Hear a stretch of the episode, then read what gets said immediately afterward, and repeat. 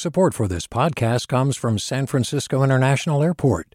At SFO, you can discover award-winning flavors and unique shops all before takeoff. Learn more about what's at SFO at flysfo.com. Hi there, I'm Rand Abdel Fattah from ThruLine.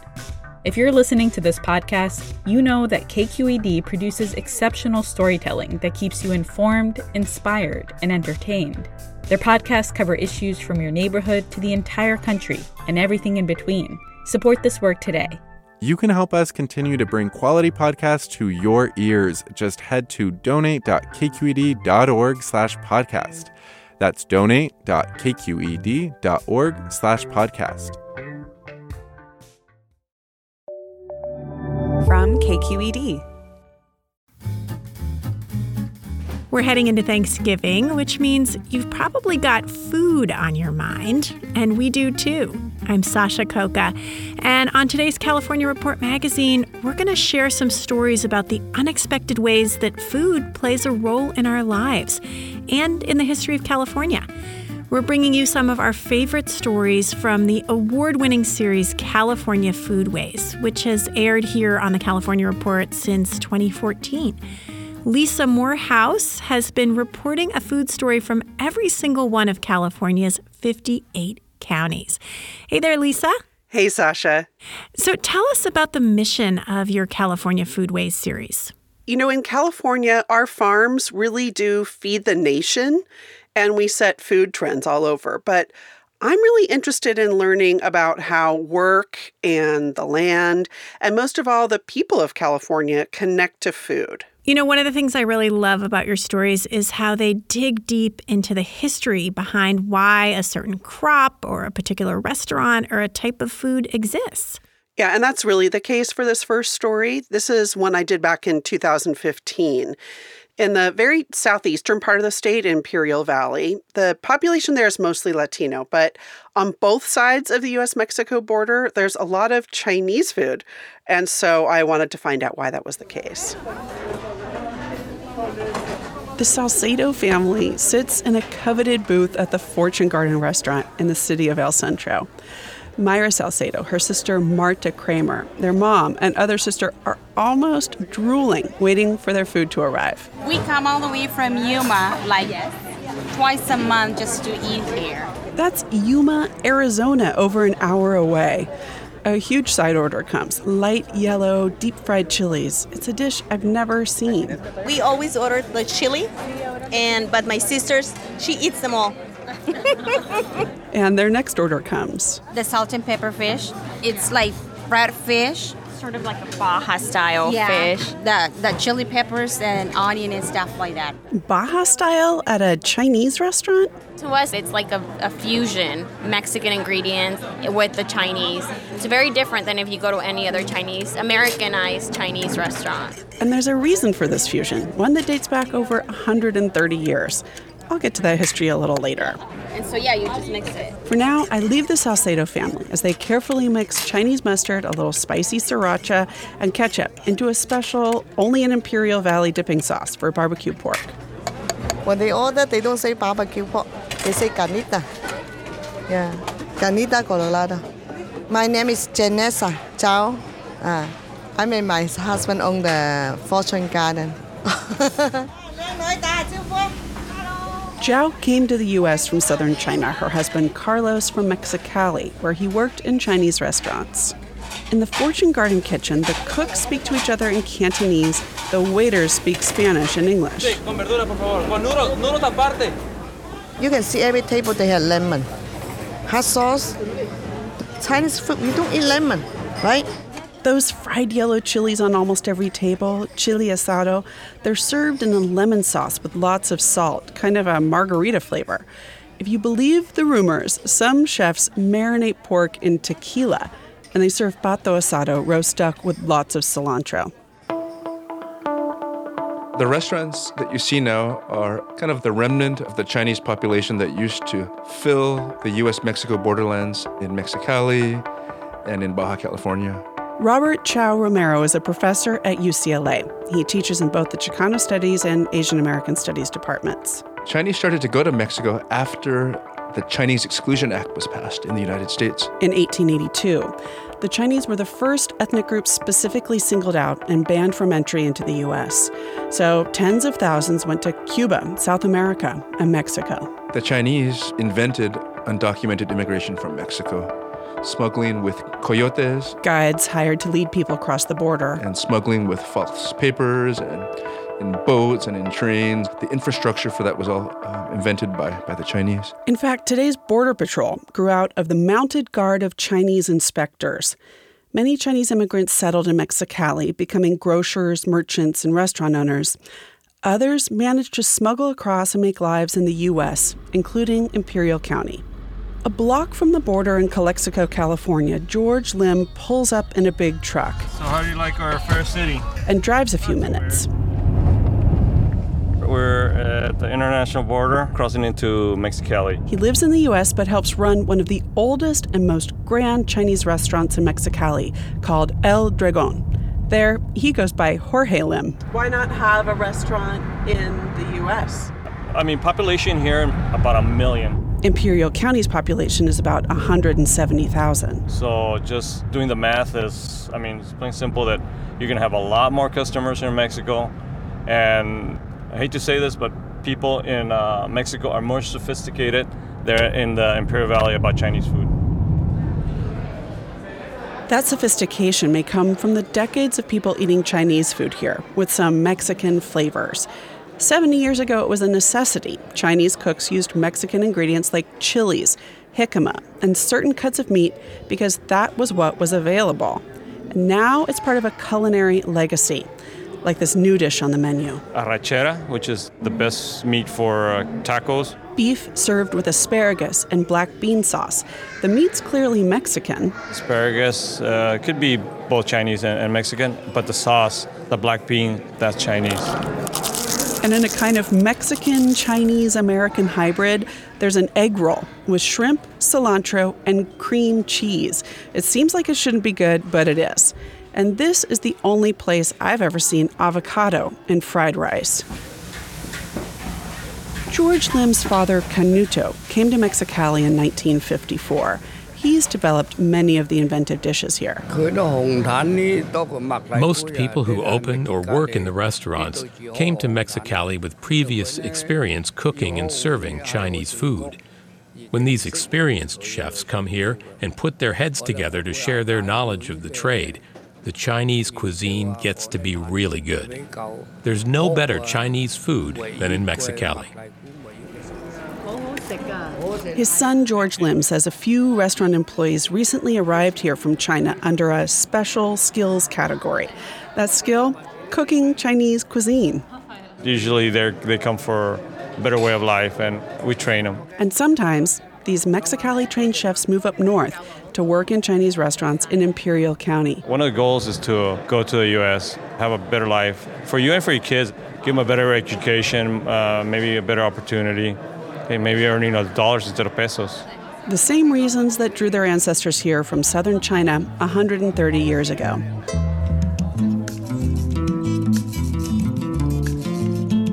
You know, Lisa, another one of my favorite stories from your California Foodways series is about a Vietnamese restaurant where the owner is actually a pop star. Yeah, that's Linda Trang Dai. She's known as the Vietnamese Madonna. I went down to Orange County in 2015 to try one of her banh mi sandwiches. But first, I got to go to one of her concerts. I'm in Westminster, California, in a banquet hall that's been converted to a club for the night. Linda Trang Dai is performing for a crowd that's dressed to the nines. My name is Hong Nguyen, and I'm Juliet Nguyen. We're sisters, and we grew up in Alabama. Down south, yeah. They live in L.A. now, but they just had to make the drive out here tonight. These were the big Vietnamese stars when we were younger, and we used to watch them on videos, and we'd go to their concerts whenever they did come down south. The sisters say there weren't a lot of Vietnamese people in Alabama in the 80s. There was only like 3 Asian in my school, and that was 2 of them were my sisters. So.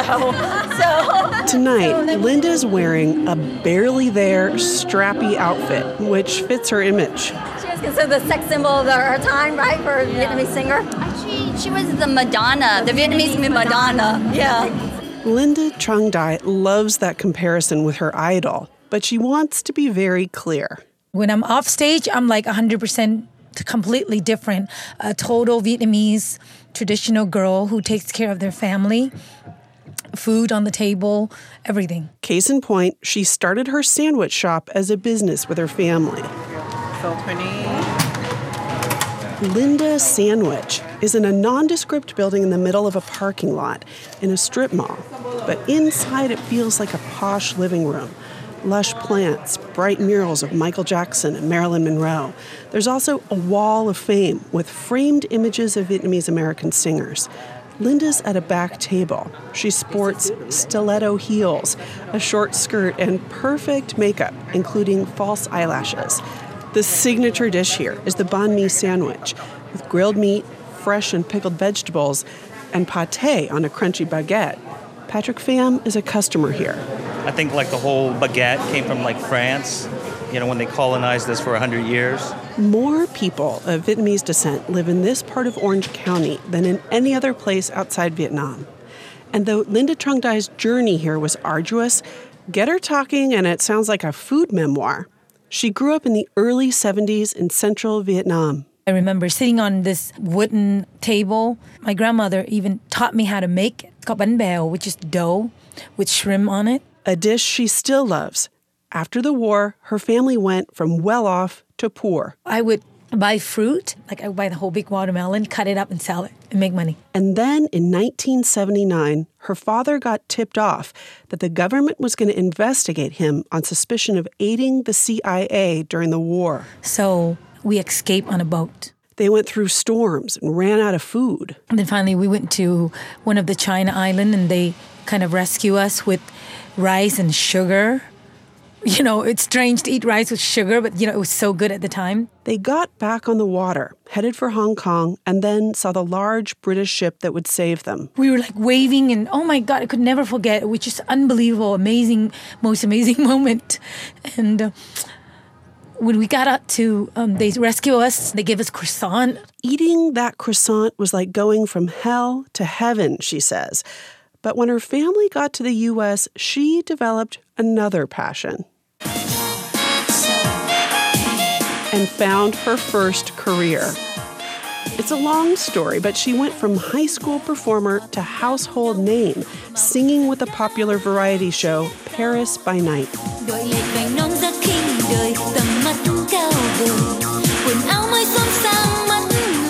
She became a huge star. In the 90s, in any home throughout the Vietnamese diaspora, you'd probably find a VHS tape featuring Linda. The videos even got back to Vietnam. Back then, the people in Vietnam, they have to hide it. It's illegal to watch it. And if they get caught, they would be fined or go to jail. But an estimated 72 million people did watch them there.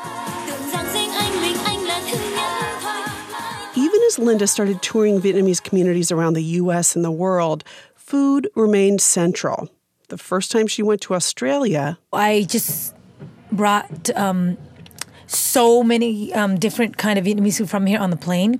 Bánh bao, and I even brought this soup noodle, bún bò Huế. Other musicians encouraged her to start her own restaurant.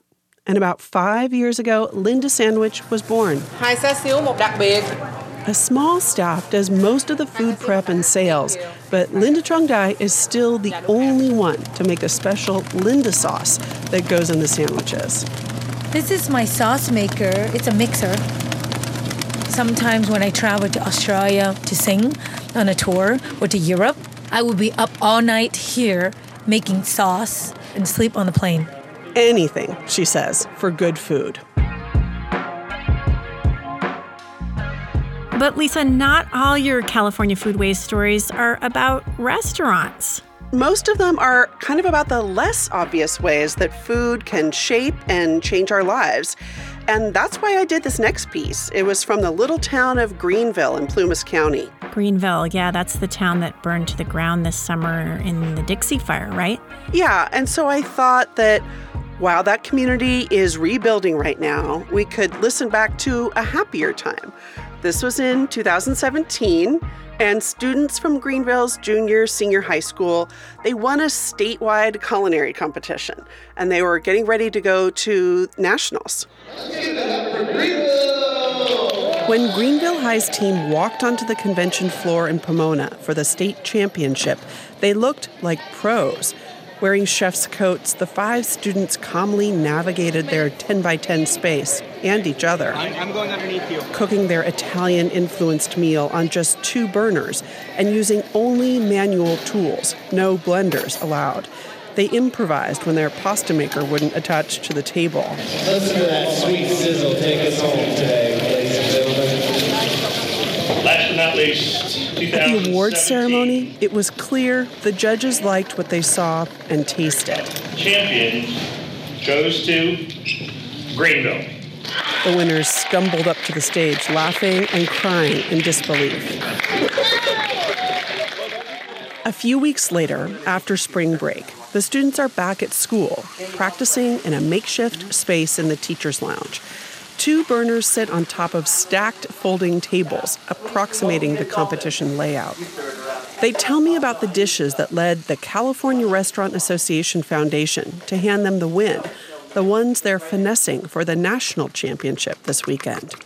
Tanner Miggs makes the appetizer. Authentic ravioli that has ricotta cheese on the inside with an arugula, sun-dried tomato, and garlic filling. Then it's coated in a brown butter sauce with shallot, sage, shiitake mushroom, and bacon. He's cooked most of his life, but before joining the culinary team, Tanner had only ever eaten ravioli out of a can. Now he makes fresh pasta in 7 minutes. Cheney Carson's in charge of the entree. The fish is called aquapazza, which translates roughly to crazy water, so fish in a broth. With shrimp, calamari, crushed tomatoes, and chili. Okay, that's your 3 minutes. Our dessert, okay. The judge came up to us and told us we knocked it out of the park.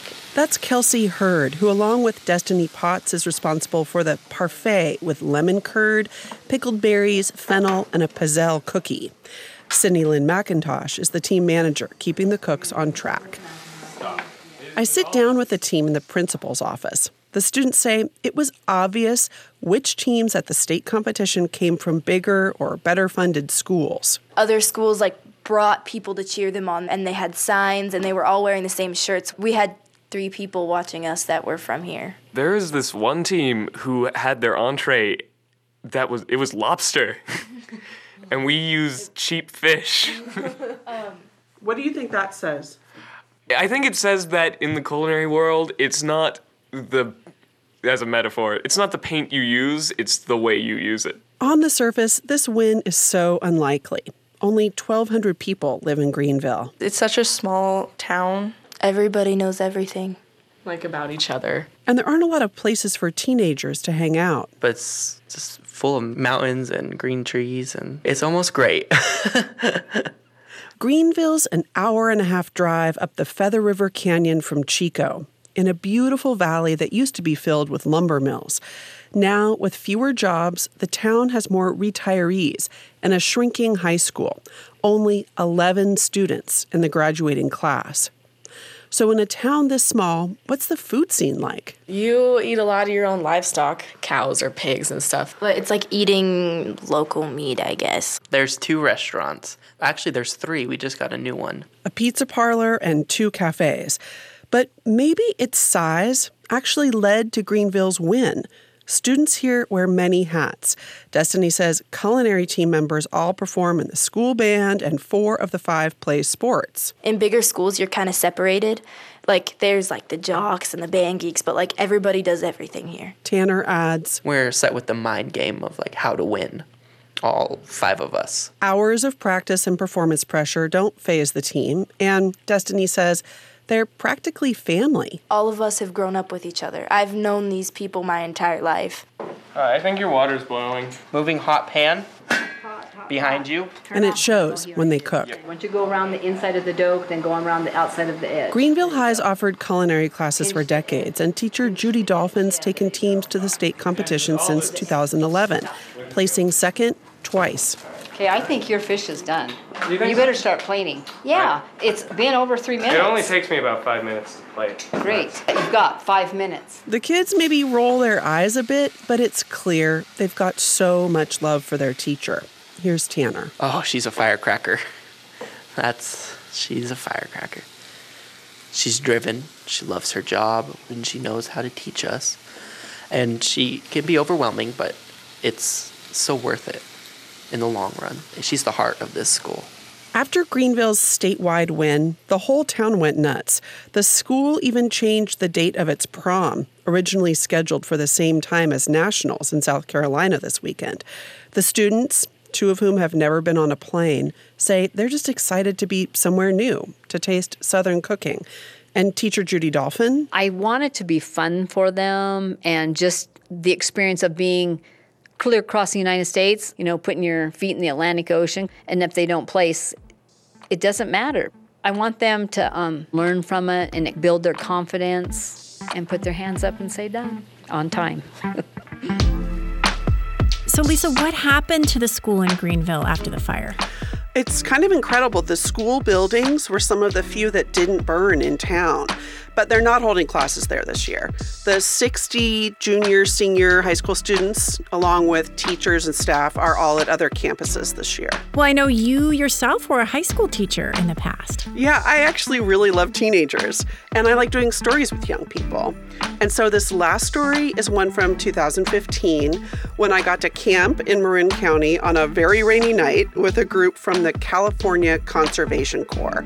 That's the state program that puts young people to work doing things like building and maintaining trails. And you can imagine they burn thousands of calories a day. So I wanted to learn about the role that food plays for a crew like that. All right, hold it. You got it? Yeah.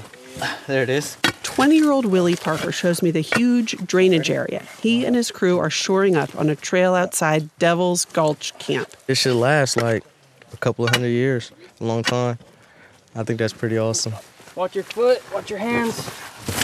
California Conservation Corps members, C's for short, roll rocks as heavy as 500 pounds into place and chisel them for a snug fit.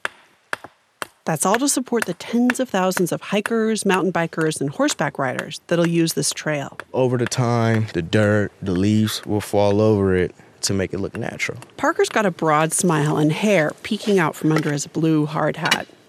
Corps members earn minimum wage and spend 8 days working, then 6 days back at a residential center near Lake Tahoe, where they get time off and take classes. Like Parker, many work on their GEDs. 2 Cs have left the trail work early. I already seasoned it. You can start cutting the lemons and the oranges. Samantha Pack and Gabino Lopez are on KP duty tonight. KP stands for Kitchen Patrol, or Kitchen Police, as we call it. It's the person whose duty it is to take care of the kitchen in camp. The kitchen's really clean, but it's not much to look at. It's basically just an old burlap tent. It's set up with our 2 stoves, 2 chests that are filled with our pots and our pans, plates, dishes. It's a tight space. This is the onion for the fish. In my mind, I think it's going to taste good. They're feeding a crew of 20.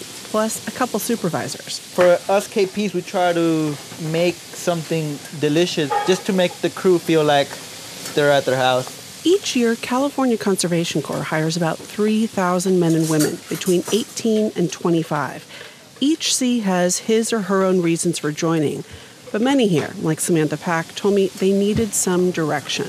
I was very defiant. I was taught to always run from my problems, and that's what I did. And so when I started to realize that running wasn't getting things done, it finally clicked and my mentality changed.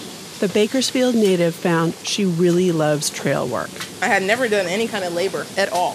I grew up not going to school, sitting on the couch, and then all of a sudden being told, dig this hole, move this there, and it really gave me what I always needed, that not only that discipline, but having an urgency to get things done the right way. It's like we're a big machine as a group, and the KPs are the batteries to the machine. Lopez pulls out the 8-day food calendar, labeled for breakfast and dinner. Today we're having fish fillet, rice pilaf, carrots, and salad. And day 4, which would be Saturday, We're having pork chops, red potatoes, broccoli, and salad. Victor Belayets flips through pages in a binder in his office on Mount Tamalpais. He oversees maintenance of state parks in Marin. I'm looking at old food orders, and this was a group of Civilian Conservation Corps that were working at Mount Tamalpais, and this one is from 1939. And guess what? It sounds a lot like what the KP crew's making tonight. For supper, there was filet of sole, there were mashed potatoes, creamed carrots, bread, butter, coffee. The similarities in the menu aren't sentimental. Camp food has always had to fuel large groups for hard labor. Founded in 1933 as a New Deal effort, the Civilian Conservation Corps employed millions of young men, many of them veterans, to work in remote government-owned land, planting trees, building roadways, updating parks. In Marin, they built trails and camps and a beautiful amphitheater, still in use today. The Corps only accepted men, and the crews were segregated by race. It seems inconceivable today when you look at the mix of California Conservation Corps, which is about a quarter women and very diverse. But Belayet says what the two have in common is young people doing important work as a group for the public good. Part of that culture that's built around a camp gets built around males. Back at camp, as his fellow Corps members start to come off the trail, Gabino Lopez tends the fire. I would honestly rather sit in the fire and watch it for like 3 hours than sit at home on a couch and just watch TV, I think so. I'd rather bathe in the creek than shower in the bathroom. I don't know, it just makes me feel more alive, I think. Coming in hot! And he's happy, pan-frying fish and sautéing carrots.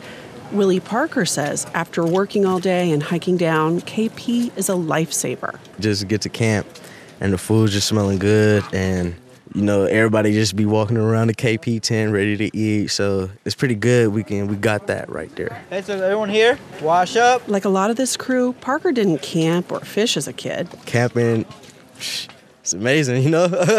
It's amazing. But, like, yeah, I haven't done none of that until I joined the CCC. Yeah, we have the hot water. But it's not just about trying new things. Parker has a 2-year-old daughter at home in Sacramento. I can bring my daughter up here when she gets older to understand and be like, I built this, you know? It opens my heart and my mind. Like, I can do something I never thought I can do, you know? Like, I see trails and I used to wonder, like, oh, I wonder how you built this or who built it, you know? And now it's like I find myself actually answering my own question. And finding purpose and pride in this work. So Lisa, for your California Foodways series, you are doing a story from every one of California's 58 counties, a story about food. How many more do you have to go? Just 15 more counties. So if anyone out there has food story ideas for places like Lassen, Solano, or Ventura counties, they should get in touch. Lisa Morehouse with her series, California Foodways. You can hear all the stories here on the California Report magazine or check out her California Foodways podcast.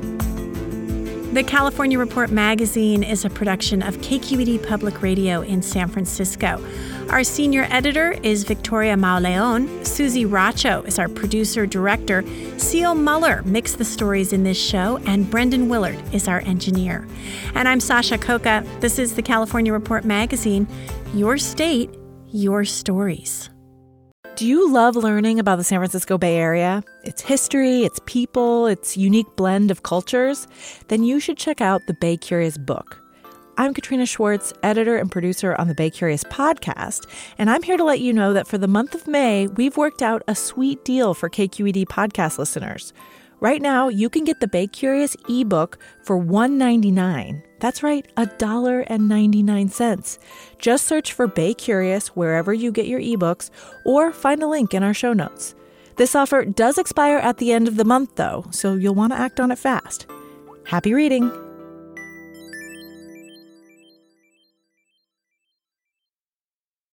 Hey, it's Avery Trufelman, host of Articles of Interest, and I've got to say, I've been a fan of KQED ever since I was a little kid, and I would come out to San Francisco to visit my grandma. It was just what we'd always turn on every time we got in the car, every time we were making dinner and turning on the radio. It was always KQED. And then over the years, I've become a massive fan of KQED podcasts because this is local reporting at its best. These are answers to questions you've always wanted to know, interviews with exciting, unusual voices, necessary journalism, all told with love and care and artistry. And did you know that a majority of KQED's funding actually comes from members? It's just people like you and me supporting the programs they love, while also getting access to cool events, behind-the-scenes footage, and so much more. If you want to sign up and be a part of this amazing community, visit donate.kqed.org/podcasts to become a member today. That's podcasts with an S. Thank you for listening, and thank you for your support.